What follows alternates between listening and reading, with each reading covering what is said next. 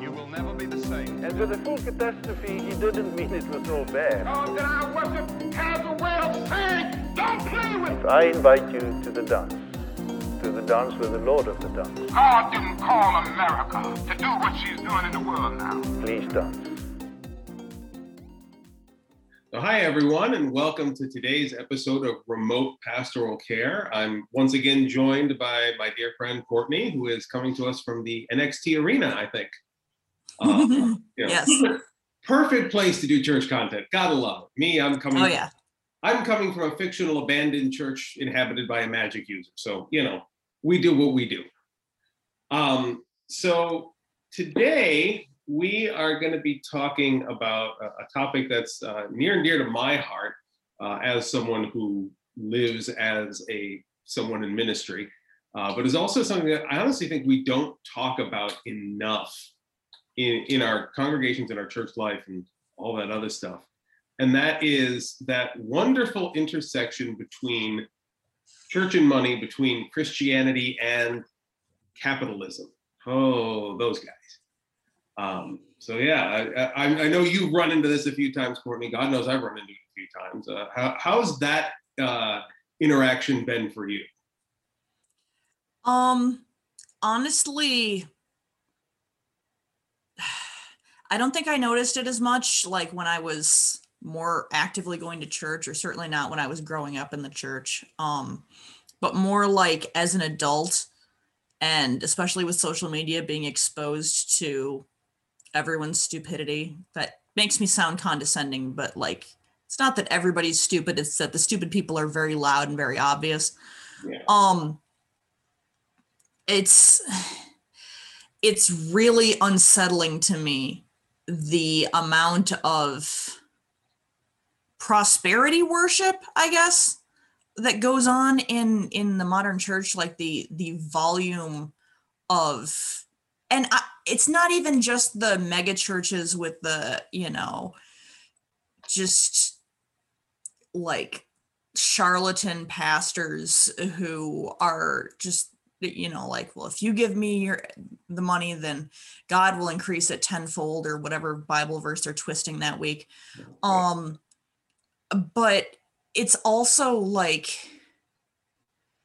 this sort of assertion that any sort of wealth redistribution policy uh, is somehow anti-christian and like against god and of the devil or whatever like it's just really bizarre how tied up together uh like white christianity and capitalism have become. Like it's just it's just creepy because like i don't know that just doesn't seem like the jesus that i studied You're not wrong. I mean, one of one of my uh, I'll give a shout out to one of my favorite Instagram uh, pages that I follow here. The a group called I think they call Preachers and Sneakers or something like that. And literally all they do is they take pictures of these down to earth preachers who are doing the megachurch circuit and then they look up the wardrobe that they're wearing and how ridiculously over the top expensive like gucci brand stuff they're, they're wearing. It is hilarious to see these guys look at me i'm just like you when they're wearing a $1500 jacket. Yeah. And you know there is you know we've talked before about power and and christianity and how since constantine christianity has suddenly had power and has really we've really been loath to give it up because it's a human thing is when you have power and when you have money you don't want to let it go uh, and wealth operates in exactly the same way uh, so when you have people who have money they don't want to let it go, whether that's religious or not. But we also have the issue, which you've highlighted, is people who are using the faith as a money making scheme. Now, Yeah. in the interests of my own personal safety, I, I, I do want to draw a somewhat tenuous line between uh, professional pastors like myself who do draw a paycheck for what we do uh, and your prosperity gospel preachers who use it as basically a cash hose. Uh, Yeah. I, I do have that. We exist in a capitalist society, and I will be as apologetic for it as I can. I still do have to make money to feed my family. So, as a professional pastor, I do have to be in a place where money is involved. However, you know, my wife and I have discussed this a lot too, is never to excess is always our theme. You make absolutely sure if you're in ministry that your uh, your arrangement is so that you can get by. In fact, if you look at the the kind of standard terms of call for most denominational pastors, they're usually written up in just that way. That the whole thing, before you get to the nitty gritty of you know who's getting paid what, how much, insurance, premiums, all that other fun stuff. Um, before you get to that, it's all couched in the terminology of um, this is so that the congregation can support the pastor in their life so that they don't have to worry about all the other stuff and how they're going to feed their family while they're doing the ministry. Uh, and Well, yeah, I don't I don't think you can really uh, expect someone to give their all to the church Yeah. Like if they have to do something else 40 hours a week. Right. you know. And the, the irony for it is that this has to be a thing because we're not operating societally as we were in the days of the early church, which uh, I tell you one thing you want to freak out a boomer Christian, like really freak out a boomer Christian, you tell them that the early church was all communist. like hardcore communists, the originals. Um, let's see, I got a got a verse right here for you from Acts uh, four.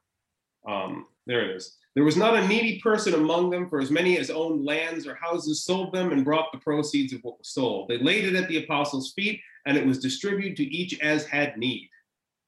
And that was the model for early Christian community from the book of Acts onward. Uh, so when we talk about like a community that, you know, we talk about religious people drawing money, we didn't used to do that because everybody used to draw from the same pool. We used to be communists. Yeah. So the, the whole pastors have to draw money thing is an adaptation in and of itself. So that is a fine line we all have to walk. But these prosperity gospel preachers, as you rightly identify, there's something else. Yeah. Well, and I feel like that's kind of that's kind of the obvious uh villain in this situation. Like to draw a parallel to something else like uh the the prosperity gospel preacher of a mega church is to the uh inappropriate bedfellows of Christianity and capitalism as the, you know, cross burning Klan member is to racism. Like they're really obvious. They're the ones that you can point to and be like, hey, you should Mhm. see that this is a problem at Yeah. least. But honestly, what bothers me more than that, because that's like, that's really unfortunate, but there's always going to be con men, you know? I- In my opinion, I just feel like there's always going to be con men out there. They're going to find some way to con people out of their freaking money. Um, doing it with religion is a really unfortunately easy way to do it because of the way a lot of people practice their religion, I think. Yeah, that's it's not, a slight on people who just pour themselves into religion. There's no, there's i don't think there's necessarily anything inherently wrong with that. Um but it's it does kind of create a uh, doorway for people to you know say hey this is this is for god so this is it's special and you don't have to think about it very much. Yeah, and that's Um, not anything new either. I mean, um, I brought up a couple of books before we got started here. Um, looking at the Didache, which is one of the oldest Christian writings here, um, and they're talking about how you identify a true apostle and one not back in those communist days, of course. And he writes right here, and we're talking like 150, 200 CE. This guy writes, and when an apostle goes forth, let him accept nothing but bread till he reaches his night's lodging. But if he asks for money, he's a false prophet. I was like, this, so this idea of people using religion, we, we've had to warn against that since the beginning. It's not a new thing, it, but it is an annoying thing. yeah i honestly the the part that i think bothers me a little bit more is the way that the the capitalist culturalist lifestyle i Mhm. guess i'm i'm having a hard time kind of putting it into words but the the ob the obvious con men um that are you know obvious to everyone who's not stuck inside their trap. Um that's that's kind of the easy boogeyman. I i feel like the scarier thing to me is the the level to which it's gotten wrapped up in more common, more maybe palatable, uh, more typical, I guess, Christianity, where you, know you don't have your the pastor isn't living in a mansion, you know, um, and with a private jet and stuff like that. They're not, uh, you know, on TV uh, asking for, you know, what all the money that you can possibly spare and that that's going to get you more money it's it's not like a Yeah. it's not like a religious pyramid scheme it's not you know super obvious it's it's the it i'm having a really hard time I putting it think I know what you you're know what I getting mean? at. What I what I would, in my experience, I, I've run into a lot even recently, is the uh, the middle manager types, uh, the ones who sit in church meetings and try to mask their own desires under the guise of good business for the church, who try to run a church like a corporation. Um, I've I've seen a few of them lately uh, who um, I, I had one person in a in a, a church leadership position not too long ago who started making the case to terminate employees uh, because they needed to save budget, only to turn around and start redirecting a lot of that funds to family members for various reasons. Um, and that's surprisingly common in churches. Is not the people who are saying, "For the Lord giveth to me all of your money, and thou shalt be rewarded." Then that's an issue. But you also have those middle management types who use the same tricks of the trade of capitalism, the, the same sort of things you see of like the middle manager who manufactures evidence and uh, plays around with hiring and firing laws and uh, skirts the rules around minimum wage. The same sort of people who, you know, are totally in favor of hiring waitresses at two bucks an hour and saying, well, tips will make up the difference. Uh, Yeah. The same people with that same mindset who apply that to the life and ministry of the church. And that is, I think, what you're talking about. uh, and I, I, while you were talking about this, the the verbiage I was hoping to get across kind of came to me. It's the enshrinement of capitalist ways as part of like the sacred somehow. Yeah. Um, it's it's this, and I I think maybe it kind of ties into this like.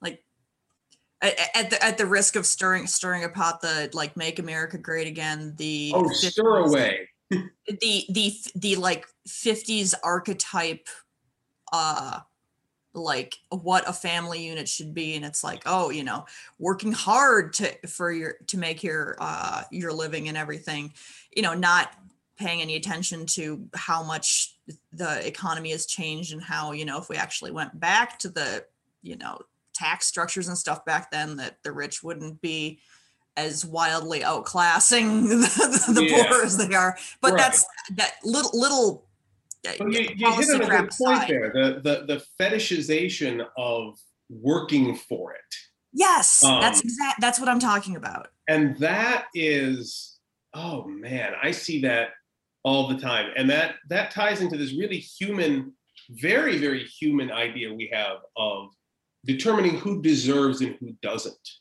Mm, I see. I've seen this again. A different church I used to to be involved with, where the leaders would gather in private and discuss who deserved to participate in worship in certain ways because they they worked hard enough, and the, these people dedicate their energy and really put their time into it. These people, they don't so much. They like do things with their family, and they'd rather uh, do all this other stuff, and then they they, sh- they just kind of show up and and they give their best on the day of. They don't put in the extra mile, and the whole while I'm sitting there like, the hell does that matter? um, and but that that runs as a clear thread from capitalist business practices into the way that a lot of us do worship. I worked with a guy uh, a while a while back uh, who totally believed that a church should be run like a business. That you have to make sure that you're using the same principles, and that if your church isn't growing, it's because, well, you're not, you know, doing business appropriately or correctly. your congregation is not profit that's Yeah. not Never you mind that the guy uh, didn't do so well in business his own self and come to church for uh, other reasons. But you know, you you you still got that mindset that you have church must be a growth enterprise. Um, and we see this I mean, yeah, but not like that. like an internal growth. it, it is super insidious too because we see this even on the pastoral side of things the behind the scenes areas you go to a meeting of uh, church planting pastors where we all those of us who are pastoring churches we have to you know at least those of us who are in denominations not talking about our evangelical folk here uh, those of us who are in denominations we're accountable to higher groups and even within those groups when you're assessing how's your church plant going how is your congregation developing it immediately falls back on the metrics of how many people, how much money, uh, are you showing appropriate growth numbers every month? And, and we, we try to fight back against that. How was your growth over last quarter? it- that has been asked. I've been in meetings where church people have asked that, and I, uh, you know, I see it, but I, I don't. I'm fortunate in that I'm part of an accountability system where they're really trying to fight against that. But it's been ingrained for so long that we still, I still find myself, you know, in the in the wee hours of the morning, looking at the the shares and views numbers on our Facebook page, going, "Oh God, oh God, the numbers aren't where I want them to be." You know, it's a, for those of us who've grown up in America, we're ingrained in that capitalist mindset. We have to be actively fighting against it. But yeah, it Is is. this, is this the part where we inappropriately say inappropriately say like, share, and subscribe? I wasn't going to say inappropriately, but you know, th- this is the point where as I edit the video, I'm going to put the little buttons up on the screen and the whole dance. da- da- da- da- boom. but no, you, you know, and that's gonna, that's even harder for a community like us. It's entirely online because we have no way of knowing really who's here uh, other than metrics, and that that's uh, that's I'll admit that's a fight for me as we're trying to build this thing is knowing to what degree we got to lean on the metrics, but. Yeah, I feel like maybe doing the like the work itself has intrinsic value. I mean, maybe that's kind of where I'm coming from as an artist Mhm. because like I had to get to a point and when I lose track of this, I have a lot more difficulty actually accomplishing things. Um, I had to get to kind of a point where I made myself register that the work itself has intrinsic value, whether anyone else likes it or not Mm. whether um you know it doesn't matter how many eyes are getting on it um and I- i feel like that's that's got to have some some value for you know doing doing work for the lord too. I mean Yeah. ideally you you want it to impact people. That's the point.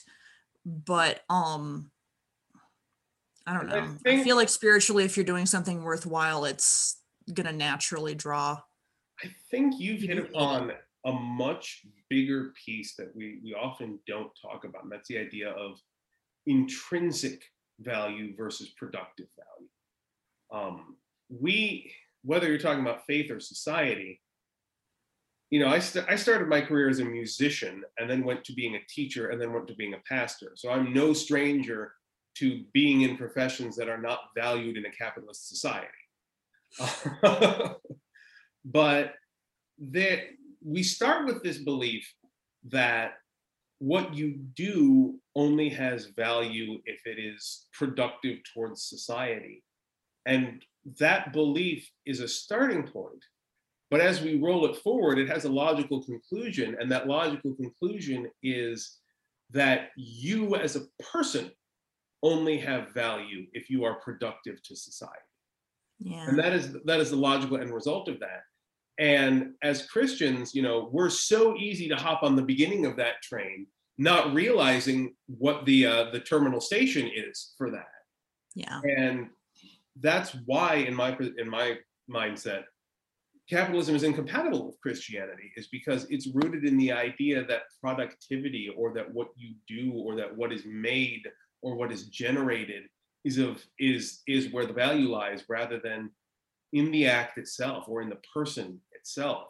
I firmly believe that god uplifts the creation of art the creation of music and the doing of ministry and all of these other things as things of intrinsic value and not only value if other people like them or if other people uh, can use them for purposes and reasons.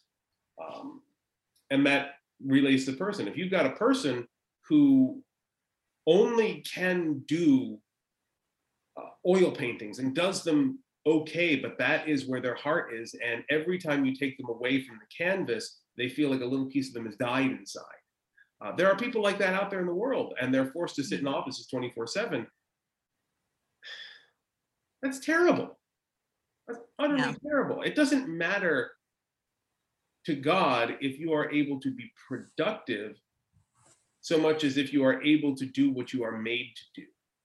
And I truly believe that in a in a in a properly ordered world and one in which we've fought off the ravages of sin and disorder, that we will achieve that balance where everybody doing what they're made for sustains us all. Um, and when I say balance, please don't mistake me for Thanos. I'm not nearly purple enough. Um, but that is, I think, what we need to, to, to be.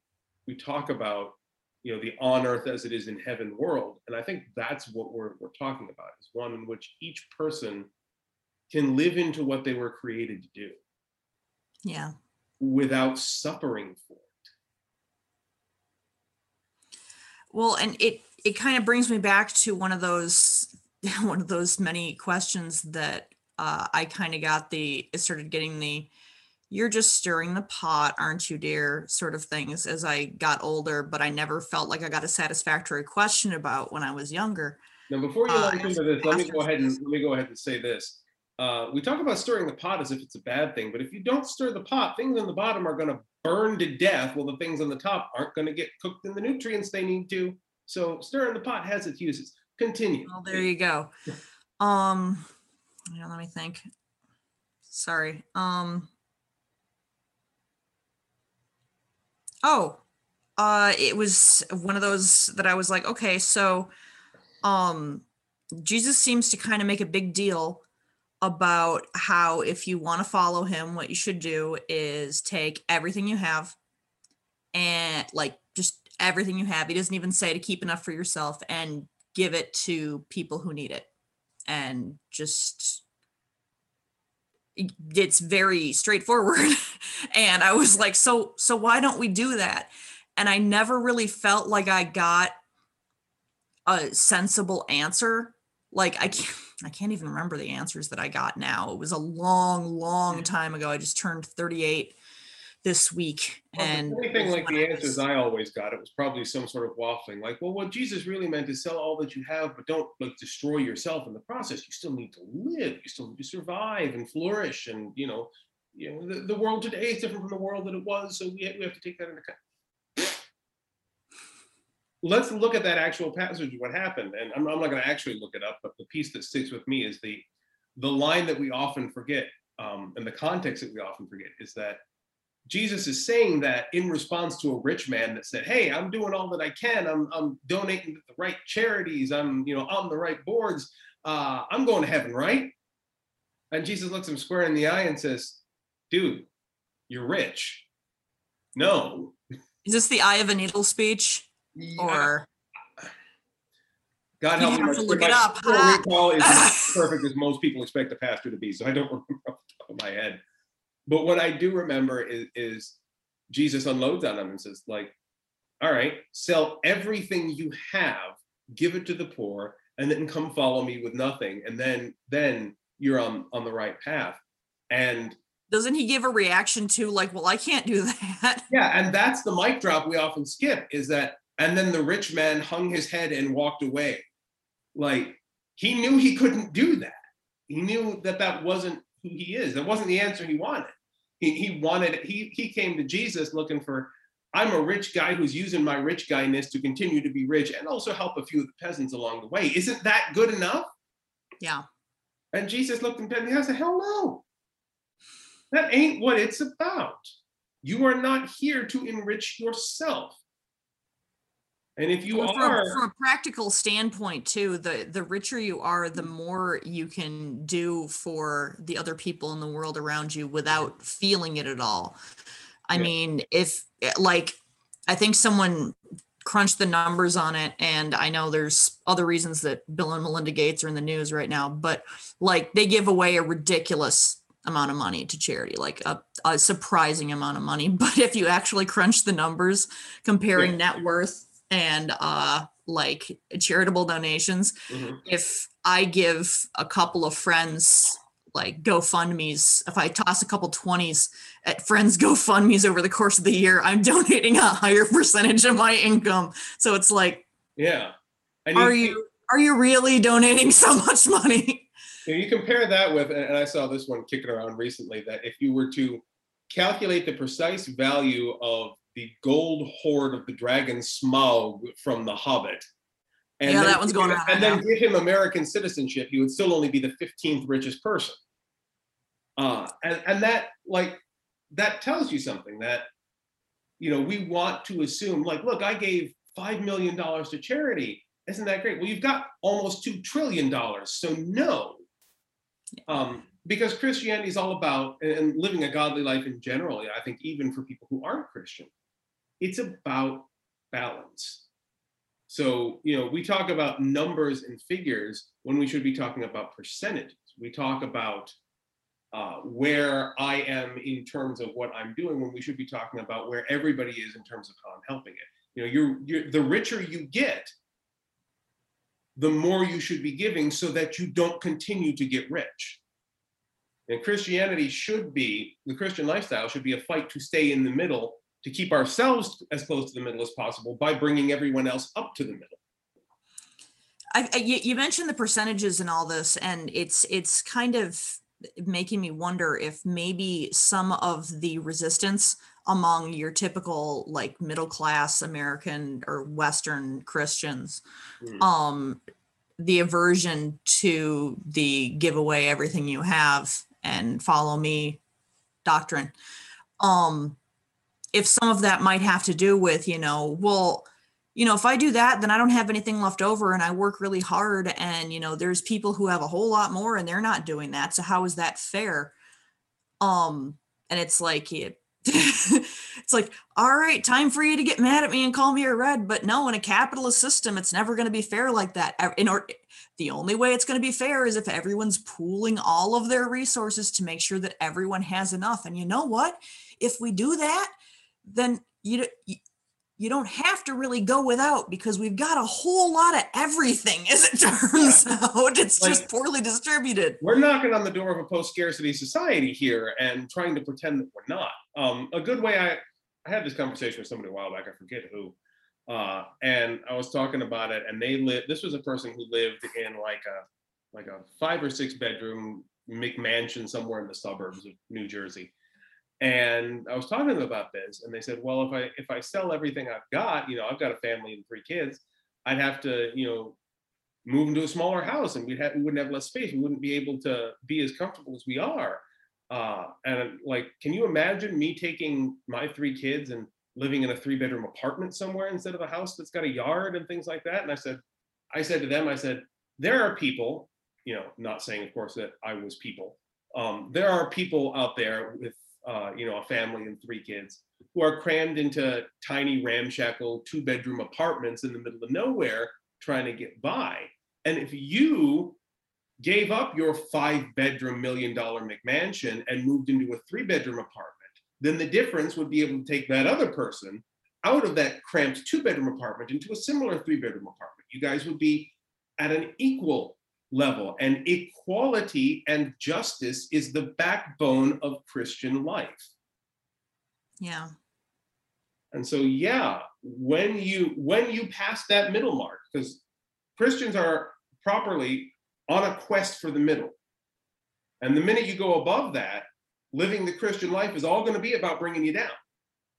If you're below that middle mark, the Christian life is all going to be about bringing you up, which is why Christians are constantly encouraged to not think about it in terms of you because it's never going to seem to be fair. It's never going to seem to be right because you're either going to be getting more than other people or you're going to be losing more than other people. Because, and this is the big da da da bomb, it's not about you. one of the things that kind of blows me away is like even if it is about you and maybe this is just this can't just be me because I'm not this exceptionally amazing person. I'm just I might some disagree. chick. Well, uh, thank you. Um, but my husband and I were watching this this video recently, uh, just ragging on some some person's ridiculous mega yacht. I Mhm. mean, you're talking about something that costs like seven or eight figures. Mhm. Um, it's it's a you know it's a personal via like an oversized mansion on water. You know. Yeah, a yacht that Um, needs its own support yacht. Yes. Um, it's something that would need full staff. I was looking at it and saying, how much would this cost to run this thing for a day? I mean, like, I used to, my family used to be a little bougie myself. We had like a almost 30 foot yacht and, you know, where you had to cram into like a little room to sleep and stuff. And that still cost a ridiculous amount to run and maintain. So just outside of the cost of the actual thing, the amount that it, uh, in upkeep and stuff for it, and I just had this moment of thought to myself, like, I can't imagine. I mean, as cool as that would be if it wasn't for, you know, what else you could do with that money. I can't imagine getting more satisfaction from having your own floating mansion. You know, and that- that's obviously not where they live. It's not like it's their primary residence, it's a boat, you know. um than you would get from the sheer amount of good you could do for other people with that money. Yeah,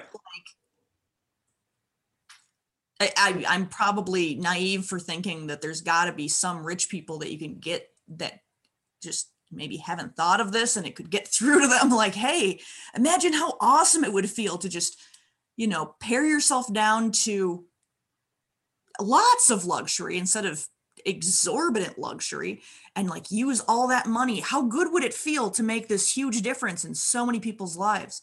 Yeah. i, And, I like, I look at I look at people like Bill Gates, for example, um, and I'm not going to claim to know the man's motivations, but from the the rich people that I bumped into, when you get above a certain point, the motivation shifts from getting what I want because I- think it's like once you get above the eight hundred thousand dollar a year mark, you can't get anything more that makes you feel better. Um, like no matter what else you get in a, it, you're hoarding at that point because like Yeah. you can't you can't spend it you- you not it. realistically and not not without spending on things that you'll, And you're never going to see or use the motivation tends to be one of two things. It tends to be either I want to be able to pass down to my kids, so I want to make sure I've got a millions upon millions, or and then once you get beyond that, it becomes more about of I want to leave a legacy. legacy yeah And that, you know, whether that early on that that that idea of legacy uh, in the hoarding is is thought about in terms of what I pass down to the kids, but it grows beyond that. So you get your your Bill Gates types who are, you know, I want this legacy as the richest man and the the, the dedicated, you know, philanthropist, et cetera, et cetera, et cetera. And they think about it in those business capitalistic terms. Mhm. But I always wonder, it's like if I were Bill Gates and I wanted to leave a legacy, if I if I were to take two thirds of my wealth and then immediately end homelessness and world hunger, just like blanket end those, those are no longer things because of that. I would be in history books for the next 2,000 years. Yeah. Like, You want to talk about a freaking legacy. But there's something. you wouldn't have to name things after yourself because other people would do it for you Exactly. people name their freaking kids after you there'd be a generation of children named after you Yeah, but there's this thing in our monkey brains where we can't imagine surrendering in that way. We have to do it ourselves.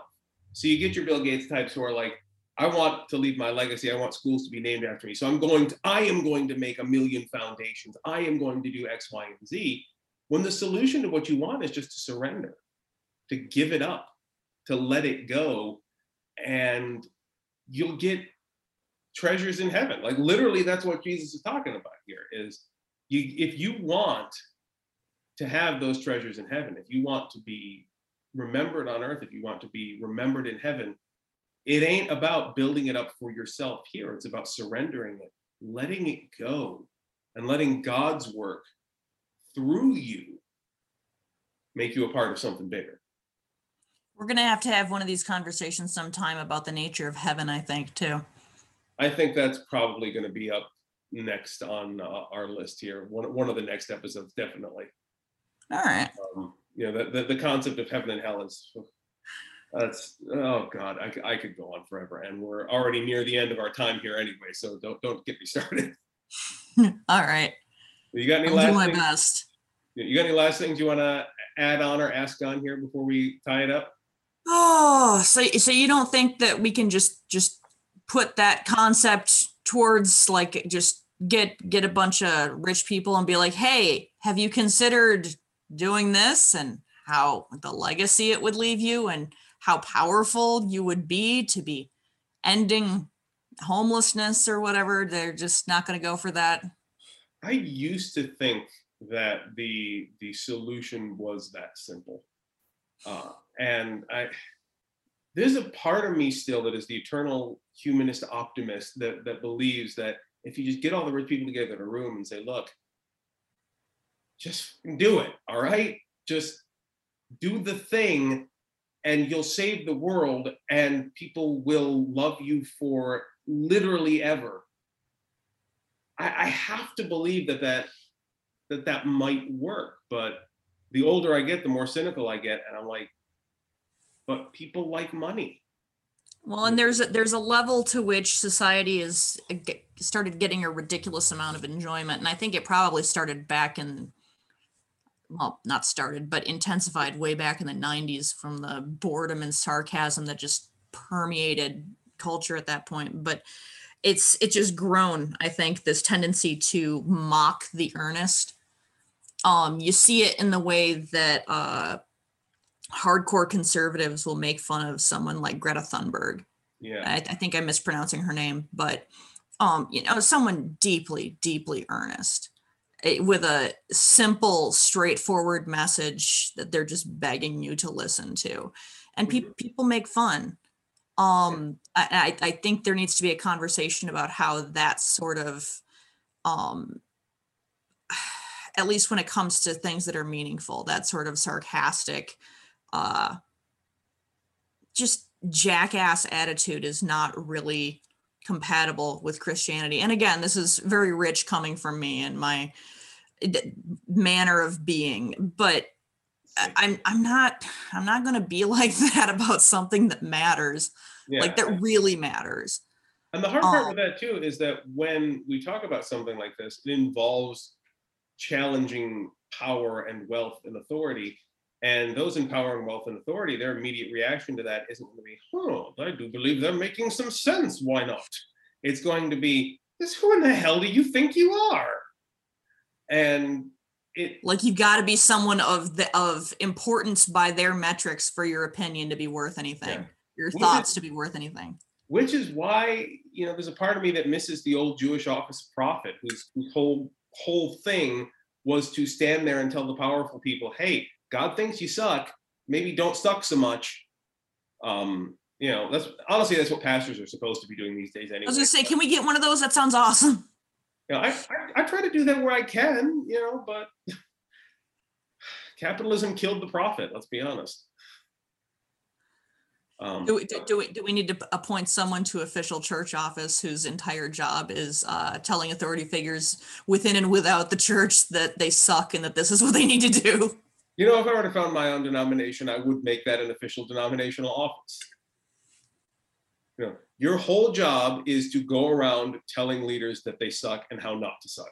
That's it. That's your that's your gig.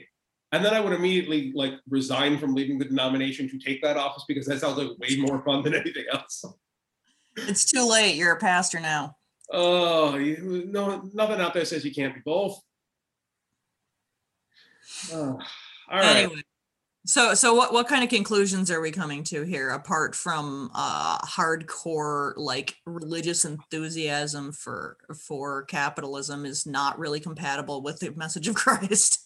I think that's got to be where we end it now. Capitalism sucks and God hates it, and we should all be communists in the first place because that's what the church started out as, anyways. And screw you, Constantine, for good measure. Um, I think that's about where where it uh we got to stop right now. Is you know, I, It's just wish- frustrating because I don't feel like we've accomplished anything. you know, like we've, I- we've sit here and bitched about how things are, and I don't feel like we've accomplished anything, and I'm sick of feeling like that. I, I hear you, and, and, and I, I want to remind you of what we talked about earlier. That that productive mindset is going to get you every time. Um, we don't It's necessarily so much about productivity. It's a matter of I want to change some of this crap, and And then let me point out for you that, um, you know, I, I'm hoping people are actually watching these and actually listening through the last one I think got three views, and I'm pretty sure one of them was my mom's. So Well, actually, the last the last one got 30 some odd views, if I if I look correctly, because we're on multiple, we're on multiple platforms. By the way, if you're still listening along, we're on YouTube and Facebook and on the podcast channel. So, you know, when you aggregate things, people are people are taking a listen. Oh, side note, we also used the last video as a means of uh, testing Facebook advertising, so it actually got two and a half thousand views. But that you know, that's a different thing. Um, so I'm assuming that at least among that, some people are actually discomfort intensifies. Don't look at me. so i'm assuming that somewhere among that some people are actually watching and or listening and i think it's important for people to hear from us talking through this that god's message is that capitalism kind of sucks and that these mindsets aren't these mindsets of metrics and business and productivity aren't rooted in the gospel of the lord jesus christ they're rooted in the gospel of the almighty dollar and we've got to rip those apart um, if, if nothing else, like you and I are never going to be policymakers.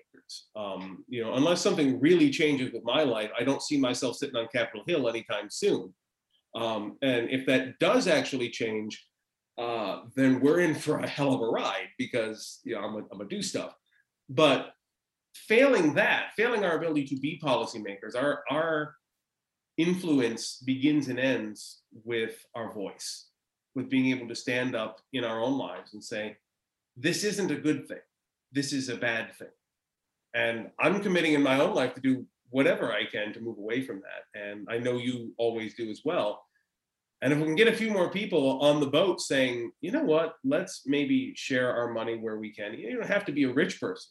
Like God knows I'm not a rich person, but anytime someone comes to me and is in need, I'm like, all right, I, I got you, bro. The I got you, bro mentality can build an entire community right there. And that's where I think a lot of this needs to start. We want there I feel like that's be an excellent start too, because it doesn't require some massive change of societal structure or whatever. It's just Yeah. starting with hooking up your fellow man.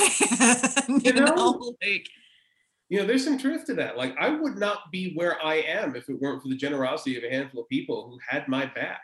If it weren't for my father in law who financed my way through college before I'd even married his daughter, if it wasn't for that one professor who is still a friend and I know watches these videos, uh, who gave me a lot more help than I frankly deserved. Like, we don't get to places in life without people looking out for us. I've received, and I try to help wherever I can. And I think that if we take that mindset forward, that we have the beginnings of something, the, the snowball that starts the avalanche. We're never going to be able to wipe capitalism off the off the valley floor. But if we throw enough stones from up here on the mountain, we may be able to start an avalanche that'll do the job instead. And now I'm just imagining Jeff Bezos sitting in his little alpine village going, ah, which is a surprisingly comforting image sometimes. but I I- guess okay, so before we go, Jesus' stance on eating the rich. Uh, uh, not in favor of cannibalism, but definitely in favor of there being less rich. I I am kidding. No, I know. I get it. All Uh, right. So let's go ahead and let's let's call it here. For those of you who listened or watched along to the end, thanks for uh, uh, sticking with us through another episode of, of fun and interesting ranting. Uh, I'm trying to put together something fun for our next episode, but in the meantime, uh, you know, if you haven't joined our community, we are still having these discussions on our community, uh, on our Discord server. Uh, find all this on the website. We've got our Psalms from the Trails on Thursdays uh, scripture and sermons that come out on Sundays, except on weeks like last week where I just had too much on my plate and did not do it.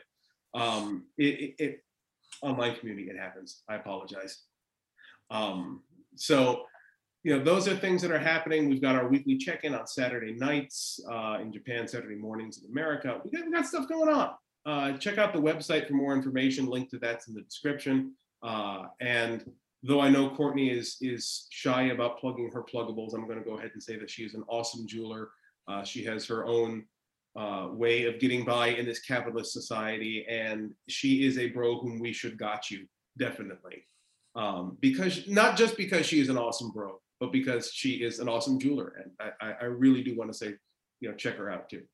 Um, Right. so- so now that I've made her thoroughly uncomfortable, let's go ahead and call it for tonight. And so I'm going to say bye, everybody, and take care. All right.